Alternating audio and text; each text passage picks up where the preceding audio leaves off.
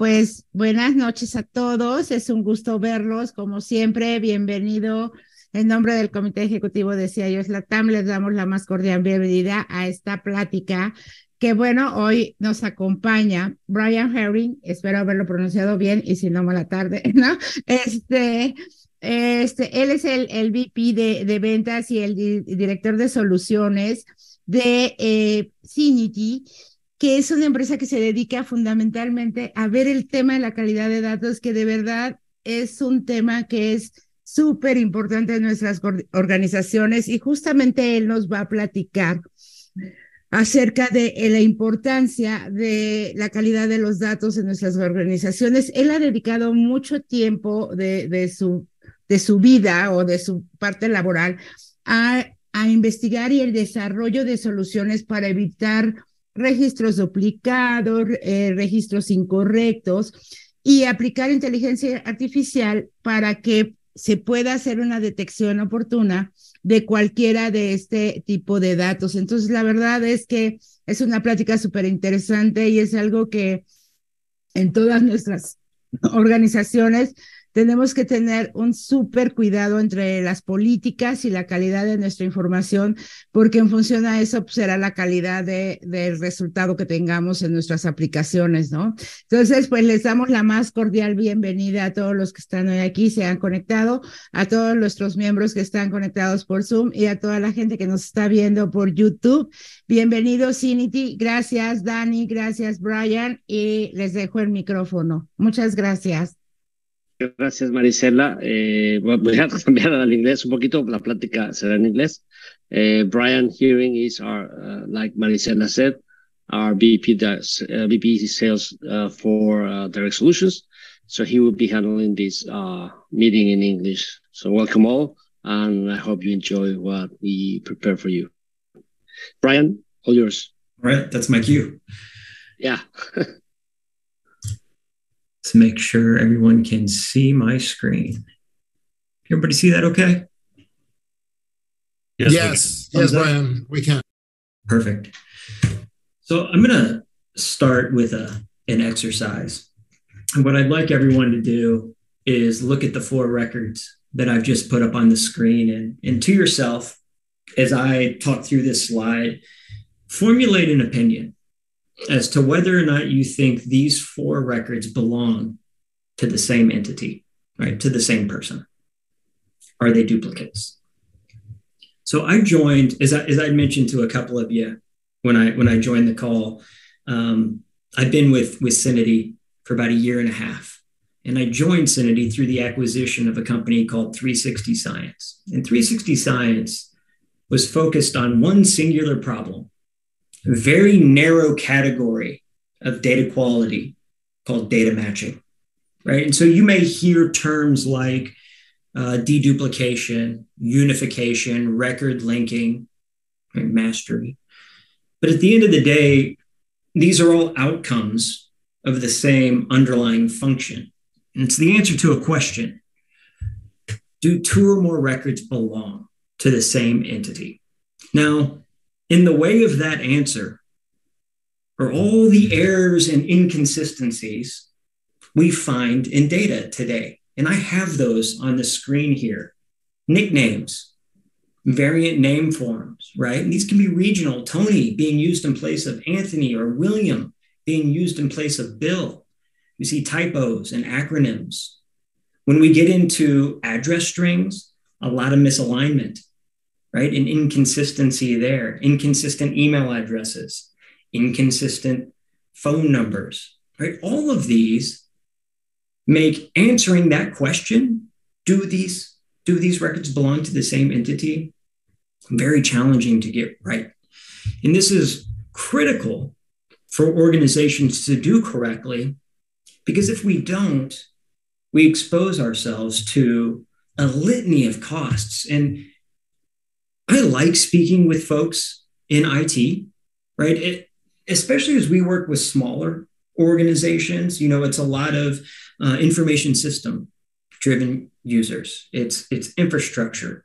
Uh, it's IT. As we get into bigger organizations, I start to see business intelligence. I start to see analytics and analysts. the reason I like information technology is because that's where this problem tends to live, at least the expectation to solve it lives there. But the events doing this wrong, the problems that, that arise when we don't do this correctly, touch every other facet of the business. Right. And this is just a subset of the costs that we encounter when we try to process duplicate records, right? Customer support, we see increase in tickets. We also see an increase in resolution times. When we start thinking about marketing, right? Miscommunication, customer churn as a result of the first two. Two of the four reasons customers, customers churn is because of poor communication and bad customer service. Like, What about finance implications? invoicing the wrong person or sending an invoice to the wrong place. Now we're starting to see an impact timing to cash. Right? Business intelligence, poor decision making, lack of confidence in the underlying data, or it could be something that is discrete as simple as shipping. Right? The point is, we expose ourselves to all these costs when we can't eliminate duplicate records, whether that be customer data, we're going to take a look at vendor and supplier data here in a moment, or if that's MRO, right, spare parts, all have really specific use cases wrapped up around them. In the way we choose to solve this problem impacts our exposure to those costs. Right? We have a rule that we use, um, pioneered by George Labovitz and Dr. Yu Sang Chang. This is back in 1992, right? These two guys got together and they came up with the 110 100 rule, which we see in all sorts of models. But a, a favorite way to use that model is through the cost of data quality and understanding that cost. And the model was simple, it was just meant to underscore the drastic difference in terms of cost between not doing anything, so failure, and prevention. Right? That was the, the underlying premise behind this model. And we use this model to build ROI models around customer data. And again, the way we choose to solve this problem. So on the left hand side there, you see failure, right? So this could be an incumbent solution that is ineffective it could be no attempt at seeking out these duplicates and, and remedying them. And in this model, the cost per duplicate for failure is between 50 and $100 per duplicate. Okay. If we shift from not doing anything to reactive or corrective posture, meaning at some cadence, whether that be every week or every day, we go out and we try to fix, find and fix these duplicates. Okay, so that corrective posture, if we look at a duplicate by duplicate basis, the cost for each, $5 to $10. And that cost is driven by labor and technology. If we can shift from correctional, right, so reactive to proactive, or taking a preventative stance, when it comes to, to data quality and detecting duplicates, right? Bringing this capability to real time MDM, we can almost eliminate the entire exposure we have to those costs wrapped up in duplicates, right? And we're only experiencing a cost as a result of the underlying technology that performs this task for us, right? 50 cents to a dollar per duplicate. So that's a, an explanation of customer data right? In a model that we use to, to measure the cost associated with it, I want to now transition to vendor and supplier data because it, it takes a completely different view, right? Our exposure to costs are very different things. We could be looking at spend visibility. It's the big one, right? How am I rationalizing where invoices are going and the accounts they go to? Am I cognizant of my spend thresholds and discounts I should be getting? Or is all that obscured because I don't have a unique view or a common view of my suppliers? Negotiating power as a result of a lack of spend visibility. And the big one that was really interesting for me here as I started to dig into this material was fraud. And I came up with this story. I think it was 19, probably that's not right, 2020 or 2019. A Lithuanian, a Lithuanian man defrauded Facebook and Google out of $120 million. $120 million by submitting invoices that were extremely close to a vendor that they did business with, a hardware supplier. All right. So this isn't a function of data quality anymore here, right? This is this is trying to protect ourselves from internal and external agents that are actively working to defeat the safeguards that we have in place. Right? They're changing things just enough to be undetectable using conventional solutions. So if we look at we look at one of our customers, and I really like this story because this really happened, right? The names have been changed to to protect the innocent, but we had a, a customer of ours that had a series of suppliers and vendors in their master vendor registry that all corresponded to the same account, American Bike. And with this particular vendor, they had a threshold, a spending floor of $10 million. Anything above that, they received a 6% discount on.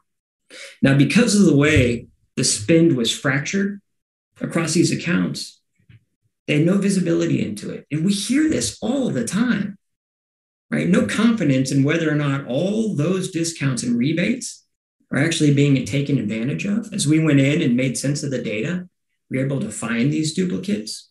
It turns out there's $275,000 in savings they were owed. So they're able to take that to the vendor and have them make good on it.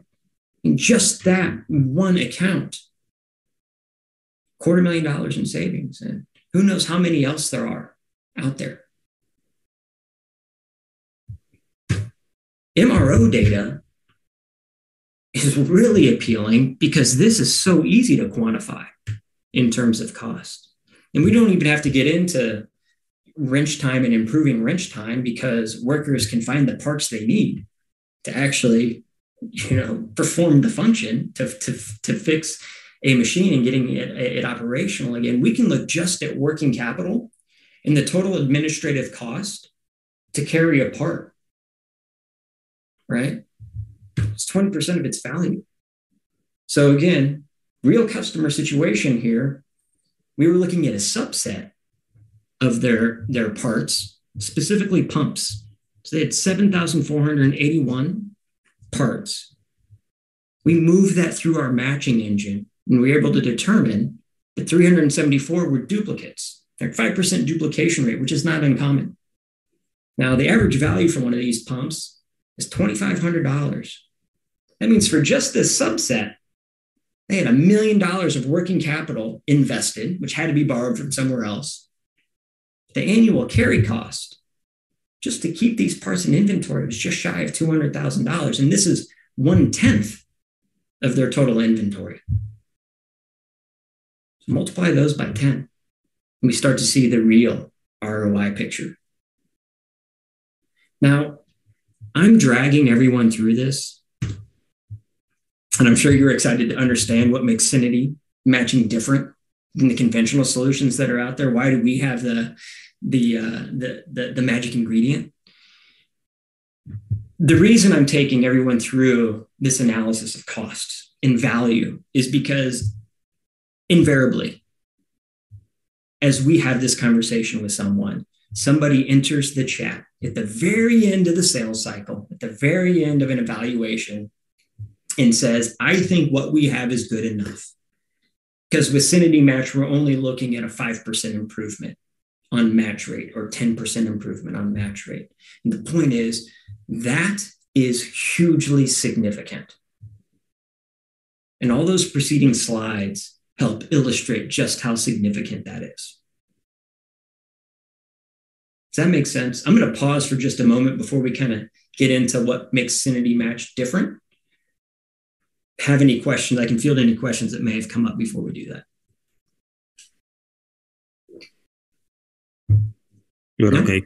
You're okay. Thank you, Brian. So before we dig into or understand what makes Syniti Match different, we do have to understand how everybody else does this. All right. Whether it be a point solution like 360 Science, solely focused on, on just matching, or maybe a platform with matching as integrated functionality or you know one piece of what they can do. The conventional approach and when i say conventional again i'm referring to everyone else apart from us. You'll hear conventional matching used as a term. You'll hear um, match code match key matching as a term.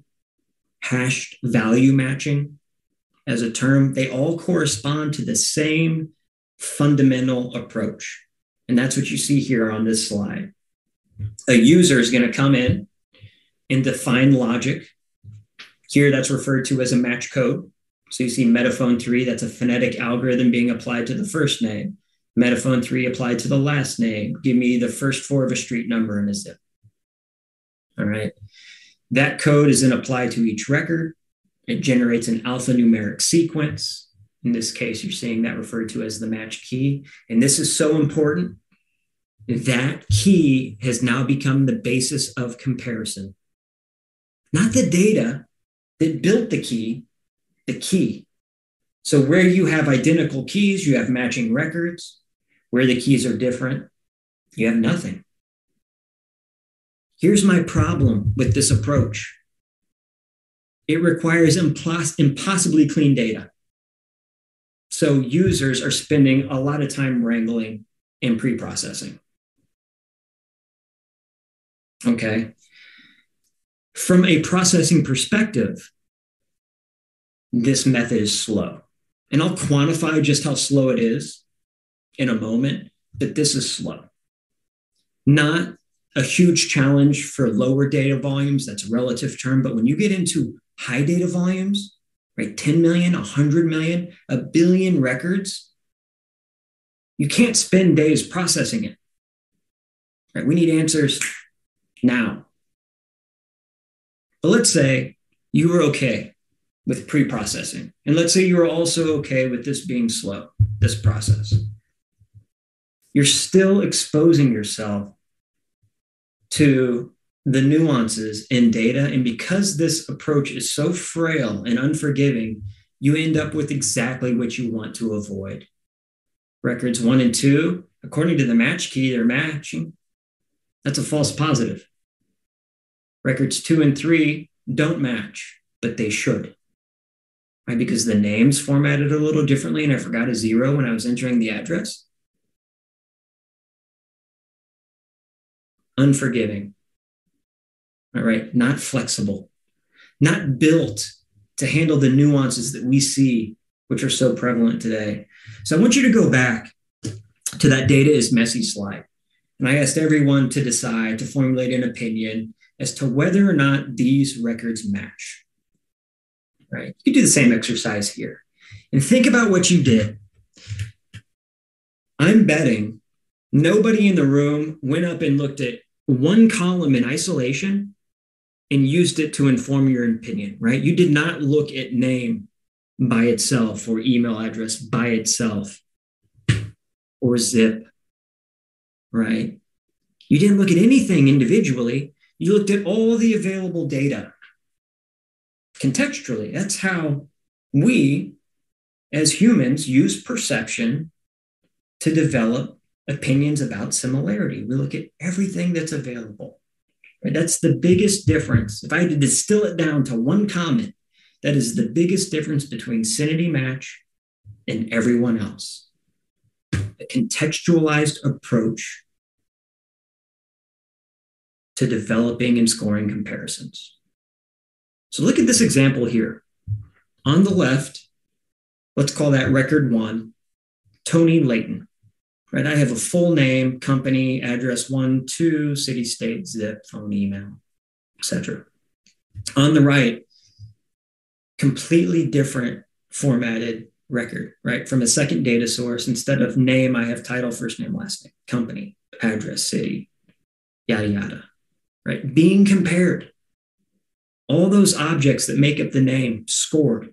The objects that name, make up a company name scored. Address, zip code, shoe size, eye color, birth date, whatever you want. Limitless possibilities here. Okay. All scored individually, like you might if you were looking at a series of records. And those, what we call component scores, are brought together into an overall expression of similarity, and that's your match score. For these two records, the match score would be 106, 26, 26 points above our threshold of 80. Okay. If people ask me what makes it so unique, what makes Syniti Match different and special, what's the what's the magic? It's this. Now there's a lot beneath this powering it, right? AI methods within natural language processing like word sense, disambiguation, lexical semantics, making sense of data as it comes in, our own proprietary phonetic algorithm that understands pronunciation and not just consonant sounds, right? A, normal, a normalization layer, transliteration. So you can bring in data from a, a wide variety of languages and character types and match them. All of that exists together, making this tool truly novel and remarkable in a space of mediocrity. Now, for those of you in the room that have used a conventional solution before, your eyebrows might be raised at what I've just put on the screen because you may see a bunch of comparisons being performed per pair of records, right? A conventional solution is slow, as I said it, and it's only comparing a match key against a match key. Here we're looking at, you know, several comparisons being made. So the compute has to go up. You'd expect that to be the case. And, and you're not wrong.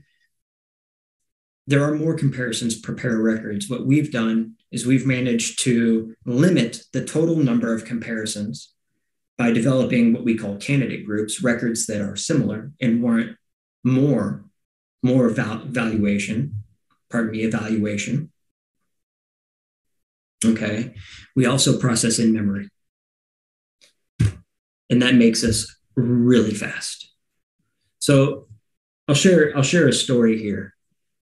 When we were going through technical vetting by Syniti, they had a incumbent solution that, that, that they use, right? And it's a conventional matching solution powered on very typical tech. Okay, and so this was the litmus test. You know, Syniti had seen this presentation and had heard the things that we said, eyebrows were raised. Is it is it real? Can it do what they say it can do? And so we had a bake off, right? We took a data set from a consumer packaged goods company. We put it through Syniti's at the time conventional matching solution, and the job took just shy of 23 hours. 23 hours. Same data set, pushed through Syniti Match, eight minutes, and the results were more accurate. That type of agility is transformative to an organization that relies on information to make decisions. Better yet, relies on the accuracy of that information to make decisions. And that's still batch, right? We're talking about batch processing, reactive. One of the tricks that we have using in memory processing is we can preload a reference table into memory and tokenize it, right? Normalize it, have it ready to go for comparison purposes, and throw individual records at it. It's an API call and determine in real time. You see, you see the the 15 or pardon me, 14 milliseconds. So response time we got when we were comparing one record to 98 million. Real time response.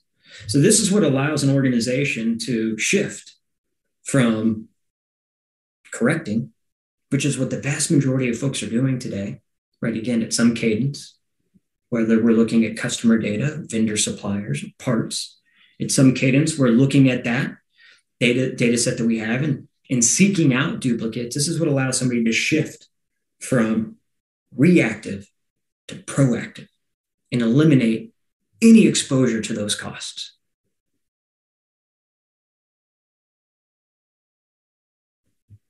In addition to, you know, the contextual scoring, making us unique, this ability to do the matching at this level in real time is truly unique. And we have a customer um, in the hospitality space with just shy of a billion guest records in their data lake using this real time technology. So as the guests interact with that brand, whether it be at a kiosk or through an app, website, front desk, they're able to determine in real time do we know who that person is? Yes, we do. Here's the loyalty ID that belongs to them with a high degree of confidence, right? Reducing support tickets, increasing customer satisfaction. Okay. I have just one more slide here before I have Miguel and, and, and Daniel's contact information. We talked a lot about accuracy. Okay. We talked a little bit about speed and the role it plays. Ease of use is hard for me to convey through slides, right? You have to see the software. And so if there's an opportunity to do that here and now, fantastic. If not, I would encourage you to get in touch with Daniel or Miguel, either one of them, and set up a time um, where we can dig a little bit deeper and actually show you how this works because seeing is believing. Right. This is the slide I would normally use to transition to uh, to a demo. So we can take this whatever direction the audience would like. That's the preamble I would typically use to to to set up an investigation or an evaluation of the matching engine.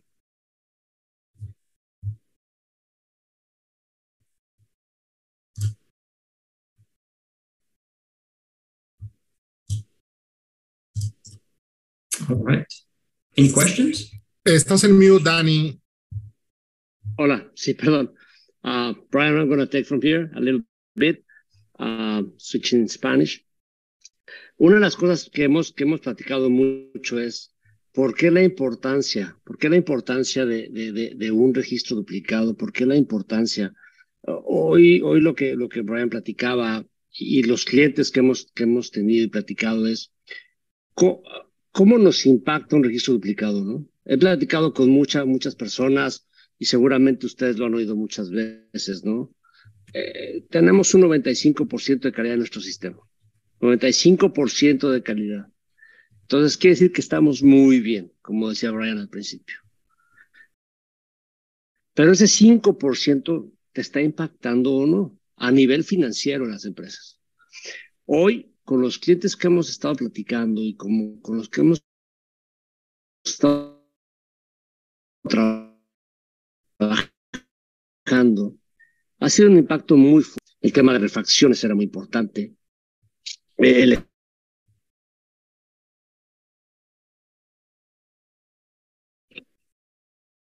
Dani, creo que tenemos un problema con tu audio. Si gustas apagar tu cámara para que fluya un poquito mejor la conexión, estaría excelente. Hola, me corté un momento, ¿verdad?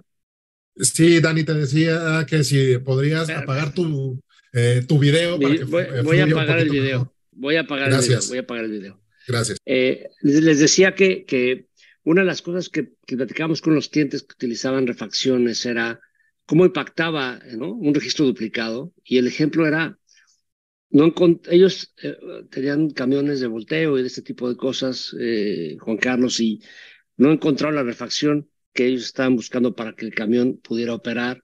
La buscaron en el sistema, resulta que la refacción eh, no la tenían cerca, tuvieron que ir a buscarla, tardaron tres semanas en conseguir la refacción. Y cuando hicimos un análisis con ellos, resulta que la refacción estaba en una bodega a, a algunas millas de distancia donde estaban ellos. Entonces, el tiempo que dejaron parado el camión por no encontrar la clara refacción que necesitaban, fue muy costoso para ellos pudiéndolo haber resuelto, ¿no? Entonces, ese es el impacto de un registro duplicado. Ese es el impacto de una mala eh, jerarquización de tus datos.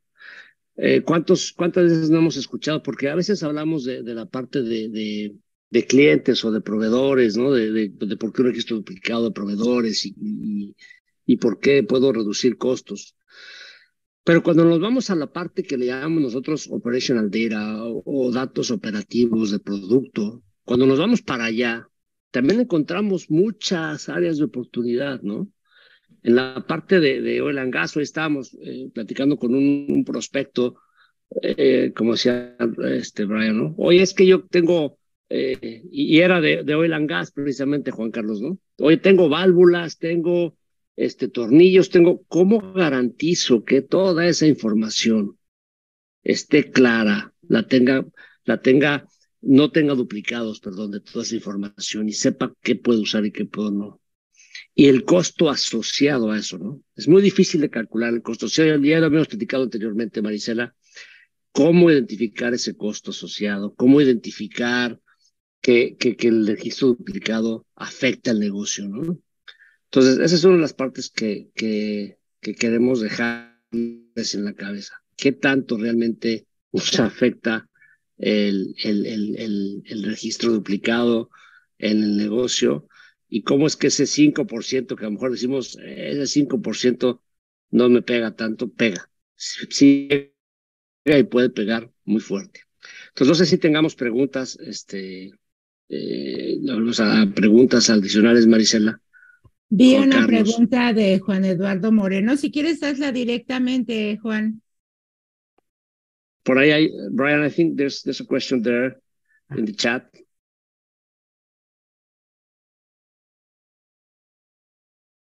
You're on mute, Brian. What is the accuracy of failure in database replication with this software? I'm not sure I understand the question. Um, if if the question is what's the accuracy or, or the ability for Maricela, ¿me escuchas? Go ahead. Yo sí te escucho. Brian, I'm Juan Eduardo. So my question is, but when you have the, when you use this software in different application, it's possible to have a different accuracy. Uh, I need, uh, I don't know if you have this information, but it's possible to say something about the when you use this software and you replicate. Uh, um, I don't know what what data, database is possible to have a um, a percent to the accuracy. I can speak generally to accuracy accuracy is one of those things that is going to be different from application to application and situation to situation because it's always a function of the data the underlying data and the inherent duplication rate within that data. All right so i measure accuracy is not just match rate. That's one side of it. We also have to account for false positives right? Or over tuning the matching engine to gather up too much data. And so what we're trying to do is increase one and, and, and decrease the other and, and find that balance. The easiest way to, to go out and assess the accuracy is to grab a subset of data and to run it through the engine on a, a setting where the, the threshold is artificially low to see if we're starting to see false positives there. We bring it up to the point where we don't and then take those results and multiply them across the you know entire data set to give us an indication of what the duplication rate would be and then of course exposure to cost. So that's something that we're equipped and and and, and perfectly happy to do for evaluators for customers. Did that answer your question? Um, yes brian. Thank you very much.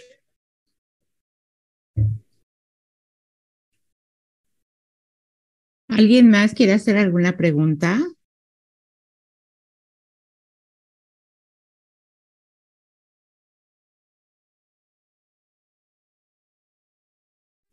Todos bien callados, no, no, no, no los conozco. Hoy, hoy, tiene, sí, hoy tienes una, una audiencia, sabes que quedaron impactados, Marisela. Exacto, exacto. O sea, Exacto. Fue, tan, fue tan elocuente que ya para qué preguntaba, ¿no?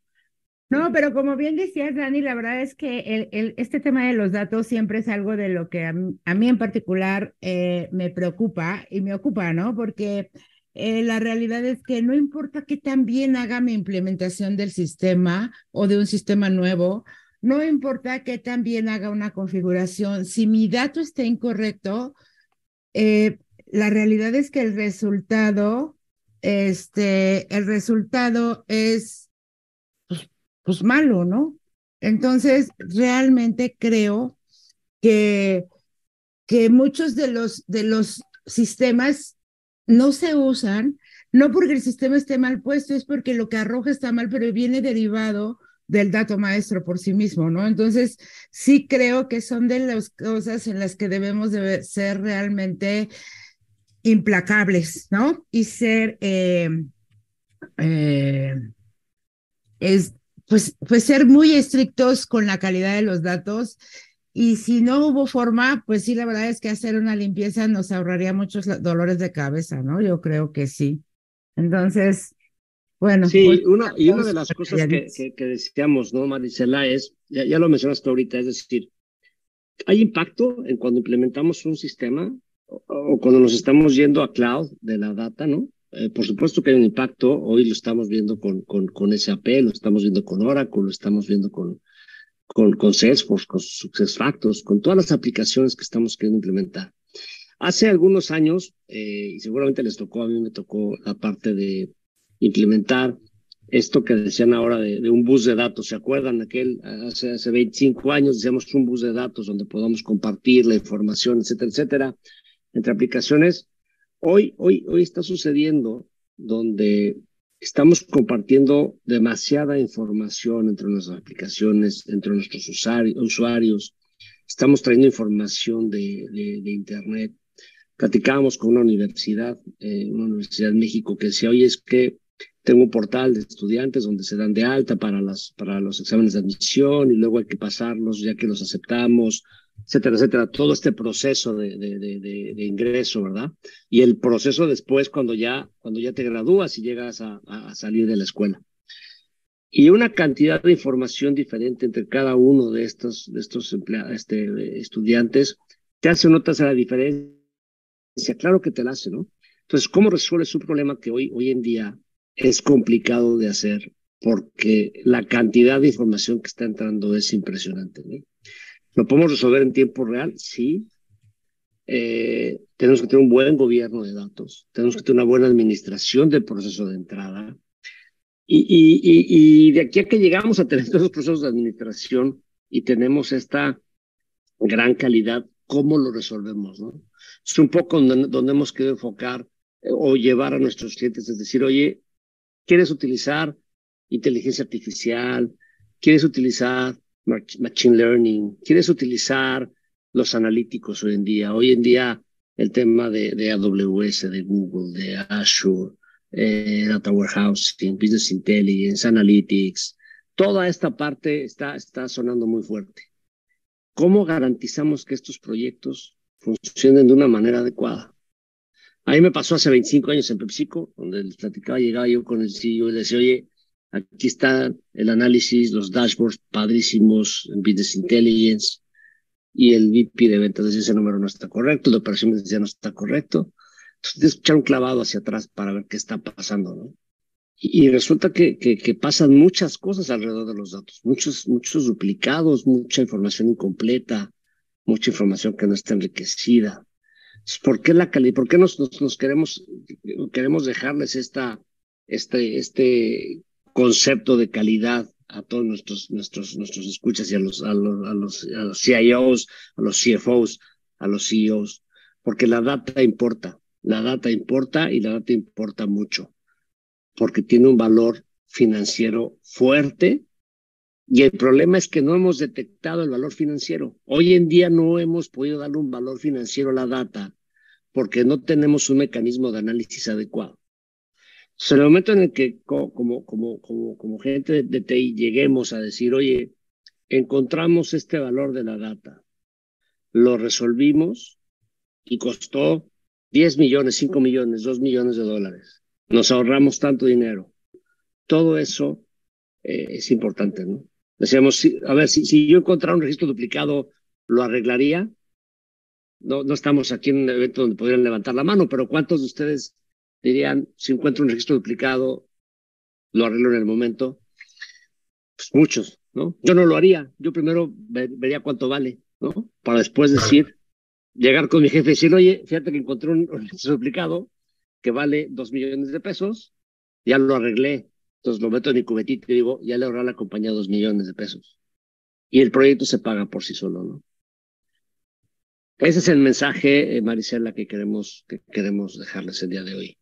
Tengo una pregunta que, que me están haciendo y dice, tengo una base de datos de clientes de gasolineras con evidentemente un chorro de duplicados, la Betty Cázares, y, pero ¿cuál es el conflicto al que te enfrentas normalmente, Dani? Es que aunque sabes que lo tienes duplicado, aunque sabes que tienes un problema en la data, el RP no te deja borrar, ¿no? Porque tiene algún registro de historia o tiene alguna regla de que solamente si, eh, por ejemplo, no puedo eliminar productos porque tiene que estar en cero inventario y no tengo que tener ventas. Y le pasa lo mismo a esto que pregunta eh, Betty Cázares, que dice, tengo muchos, muchos duplicados de clientes, en, en, ellos se dedican a gasolineras, y obviamente no les permite duplicar, el, eh, eliminarlos del RP. ¿Qué, ¿Qué hacemos en esos casos?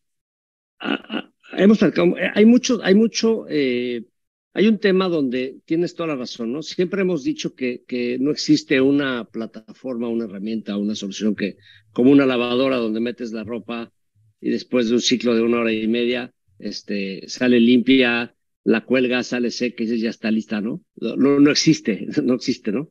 Hay un proceso, Marisol, hay un proceso donde, donde la primera parte, por supuesto, es detectar los duplicados, ¿no? Entender si los tienes o no y cuáles son. Que ese, es la, la, la, el, el, poder de, de, de, un, de, un, de un matching, ¿no? ¿Dónde los detecto y cuáles sí son? Ahora, ese es el primer paso. El, el segundo paso es, ya que los tengo, como proceso de negocio, tenemos que definir un, un proceso de data quality. ¿No? Es decir, ya detecté mis, mis procesos o mis registros duplicados. ¿Qué sigue? Validar que sí son duplicados. El, el, el, debe de haber alguien funcional que hoy sí son duplicados. Perfecto. Ahora, ¿qué sigue? ¿Cuál es el registro que se debe de quedar? ¿Cuánto vale ese registro? ¿Quién debe de ser?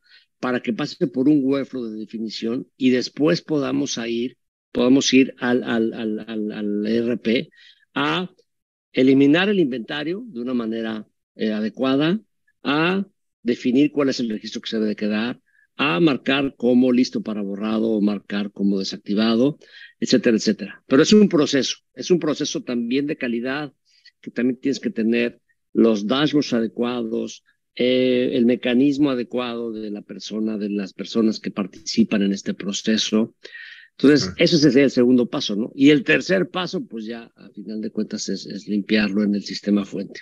Y obviamente, bueno, ya en un, en un, en un, en un estado, digamos, maduro, pues evitar que esto suceda a la entrada de los datos, ¿no? Porque si no corregimos nuestro proceso de entrada, si no corregimos los mecanismos para detectar duplicados en la entrada, nos puede seguir sucediendo lo mismo, ¿no? Entonces, el cuarto paso en un estado muy maduro sería por supuesto, eh, tener este control de gobierno eh, a través de alguna plataforma que puedas, que puedas administrarlos para que no vuelva a suceder, ¿no? Sí, totalmente de acuerdo, Dani, contigo. Lo que acabas de comentar es importantísimo y, creo que eso, eh, así como lo bien lo expresaste con esos pasos, es el, el ABC de, ¿no? De, de, de, este, de este proceso per se, ¿no? Eh, Brian, we have another question for you. Eh, José Eduardo, si quieres hacerle la pregunta. sí, gracias. Uh, Brian, um, the last question for me is um, how do you see the future with this type of technology in different uh, industries? For example, you know, um, artificial intelligence, virtual reality, you know, the, the new technology for the, the, the new years in the future. Yeah. Generative AI. I would. Yes, my. This is, this is how I see it. Um, where we're at today and the AI, AI methods that we use inherently make our approach stronger. right? But that is they are high level AI mm-hmm. methods, right? When we get into subsets of AI where we start talking about machine learning and deep learning, machine learning is still on the horizon and the possibilities there, which we're pursuing, are really interesting because we get into this motion where today the process of going in and interrogating results is still something a human does right? So you're going to go through and you're going to through entity resolution or some mechanism decide whether or not you like what you see. And then based on that you know that opinion what you come up with you're going to pull on levers to tune the matching engine. We can take that same experience and use it as a training model for machine learning so that it starts to understand what you like to see in terms of results, right? And if you want to get really crazy with it, that data set, not the, the underlying data, but the the configuration used to finding those matches matches could be pooled and, and aggregated so all of a sudden you're getting and building sort of this universal best practices around you know finding matches and eliminating duplicates eliminating false positives. Um, but to, to take that back down i think the the the the frontier that we're pursuing is machine learning and machine learning done specifically that way so that we can remove people from having to put eyes on even a narrow band of results for validation, right? In, in treating every result as though it's automated or productized. And even as we introduce new data or new nuances into the equation, right? Into the into the input, it's able to account for it. So I think I think that's the next I think that's the next horizon right, is an is an intelligent approach to the incorporation of machine learning from a from a tuning perspective. As we get into generative generative AI and like prompt engineers, I don't even know, right? I mean, it's it's crazy to think about about augmented reality is a data exploration device. I mean, and, and, we're getting out there now. So I'll I'll pull it back in uh, near term horizon is is machine learning for for tuning. Thank you very much for your Angus.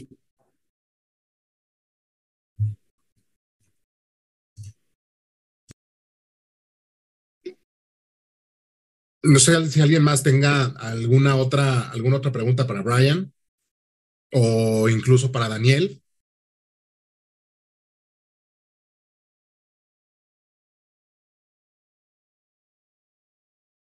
Hay, hay I, I, have, I have pregunta a, por ahí. I, I have another one. This is this is Hugo. Uh, uh, how will you use uh, uh, Daniel Brian the the Syniti to identify and clean up, of course, the CI duplicates in an ITSM platform like ServiceNow or BMC?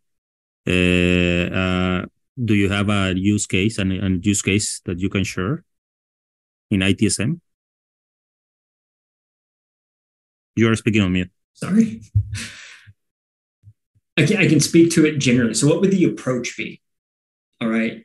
So, you start with what you have. So, if that's a data set in Snow, take that data set, run it through the matching engine, find your duplicates, find and fix, achieve a common view. Now, you have the choice here about how you want to remedy that situation and what one of my people would advocate for is developing a linked list so that you keep all the data there. Collections of records that belong to an entity all share a group ID now, where individual ID and group ID match. You've identified a master. So we have all the data that's there. We know what the master of the individual hierarchies are, and that becomes our reference data set. As we incorporate new data into that data set two options batch or real time. it's the same general function though, right? We're taking an incoming data set and trying to find the intersect between what we have as reference data and what we have as incoming data. The output you're looking for would be what doesn't already exist here. So that becomes a, a set of records for inclusion. Right? You have a variety of outputs you can generate when you're comparing two files or deduping a single file. But if I'm thinking about how would I, as, as you said here, identify duplicates in Snow and then maintain it, that would be the approach that I take iteratively. If I'm going to do it batch with real time, leverage the API, find a common view of the Snow database, stick it in memory, right? Tokenize, normalize it, and then anytime a record is created through a user experience or a process or web form, whatever it may be, we can determine if they already exist in Snow or not. So that will be like a permanent rule uh, to prevent a duplicated record to be entered in ServiceNow? Correct. And okay. the call the calls made to that reference data set through the matching engine can be accompanied by CRUD functions. So you can tell it, hey, if this doesn't exist, create it. Okay. Okay, cool. Thank you. Thank you very much, Hugo. Somebody else?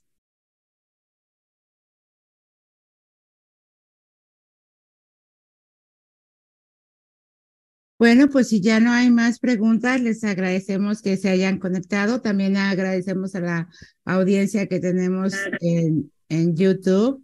Gracias. Thank you, Brian. Thank you, Danny. Eh, gracias, Maricela.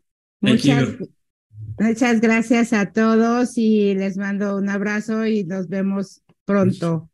Muchas gracias. Cualquier cosa que eh, información que quieran saber de, de Cinity, de las soluciones que, con las que nos puede ayudar para este tema de los datos, la verdad, siéntanse en, en libertad de ponerse en contacto con ellos también. Y, la verdad es que sí creo que una calidad en los datos te quita un chorro de dolor de cabeza. Totalmente de acuerdo, totalmente de acuerdo.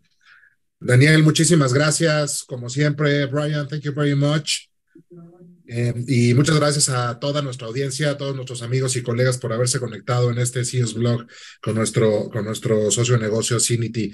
Muchísimas gracias a todos y nos vemos en el próximo episodio.